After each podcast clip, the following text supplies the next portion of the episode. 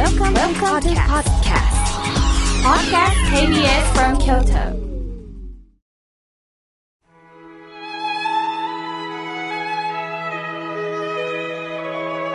改めまして僧侶の河村明慶です本日この日男性は外に出てそして女性は家の中に閉じこもって田植えの前に身を清める儀式をしていたそうなんです。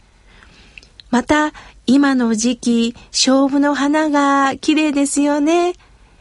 その勝負も武将の勝負と同じ読みということから、鎌倉時代頃から男子の節句とされ、兜を飾り、庭先に鯉のぼりを立てて、まあ、男の子の成長を祝うようになったそうです。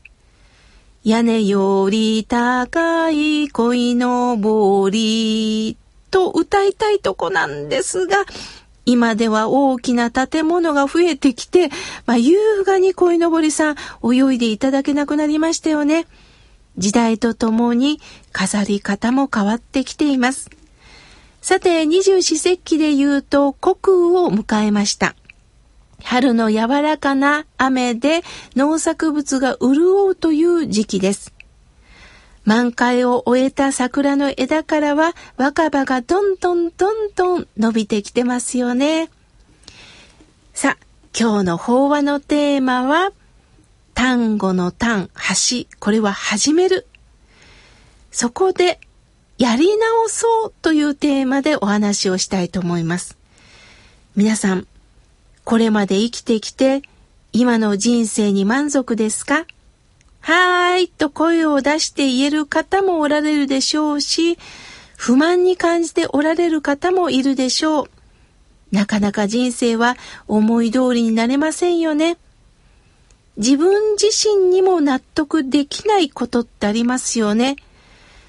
もう一度生まれ変わったら、あの学校に行って、あの人と結婚したい。するともっと人生変わったかもと想像はできるかもしれませんが、それを経験しましたっていう方は聞いたことがありません。人間は4つの条件の中で生きているんです。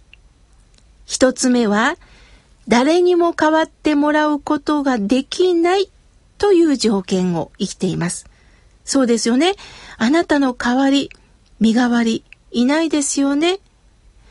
自分が日本人として生まれたことも、男としてまた女として生まれたことも、健康でいられることも、体が弱いということも、これは生涯私が私を背負っていかなければなりません。実は私の兄が二度目の手術をしました。昨年は大動脈の手術。今回は生体の手術なんです。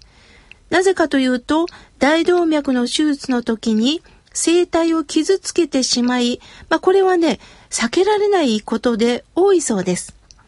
兄はごほごほとむせる日々で、声もいつもの声ではありません。すると、ご依頼いただく講演のお仕事も僧侶ですから度胸する日頃の照明の声も出しづらいんです。講演も断らなければならないという状態でした。兄は大動脈の手術の後に東邦大学医療センター大森病院の耳鼻咽喉科の松島医師に見ていただいてたんですが、なかなかその次の手術までは、やっぱり気が重かったんですね。もうごほごほっと続くんですが我慢をしていました。そんな時に松島医師自ら何度も九州のお寺に電話をくださるんです。河村さん、どうですか？辛いでしょ？う今どんな感じ？声出してみてって声をかけてくださるんです。何度も兄に電話をくださる姿に私もそうですが、兄は松島先生に信頼関係が持てました。体調が少し良くなったということで、この度無事手術を終えたんです。今はちょっとずつ回復をしています。私はこのことで多くのことを学びました。兄はどうしても体が弱く、まあ私は今のとこですよ。まあ元気でこうして過ごしております。いつも私がお兄ちゃんの面倒を見る立場なんだなと思ったことがありました。体が弱い、強いで人間を評価した自分にふと気づいたんです。親鸞上人は悲しまれておられるだろうな。そんなこと一言も親鸞上人はおっしゃってないんだよな。この命をそれぞれが精一杯に生きている、そのことになぜ尊ばないのか。私が一番その教えから離れてたなと思いました。一つ目は、誰にも代わってもらうことのできない尊い命をまず生きてるということです。そして二つ目は、私たちの人生は繰り返すことができないということです。私たちは人生を振り返ることはできますが、やり直すことはできないんです。失敗したからといって、もう一回やり直しはできないんです。先日、仕事仲間と飲みに行きました。まあ、プライベートとしてもお世話になっている私にとって、ボスと呼んでる方がいるんですが、一緒に同行した K さんがハイテンションで飲み出したんです。ああ、ケイちゃん、日頃のストレス発散してんねんなと思って見ていました。すると彼女はボスに色々と意見を言い出したんです。あのー、この勢いで言いますけどね、ボスね、こうだと思うんですよね。ああですよね。私はちょっとヒヤッときました。ボスの顔がみるみるうちにご機嫌斜めになったんです。その後、解散となり、まあ私は帰宅しました。翌日、ケイちゃんが、ああ、私ボスに二度と仕事もらえないかもしれない。大失態だわ。と後悔してもしきれない悔しさを、まあ電話で話してくれたんですね。皆さんどうですか？まあ酒の席での失敗ということ。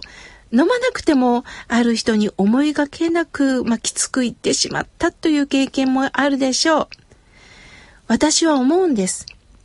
その時は心を込めて相手に謝るしかないと思ってます。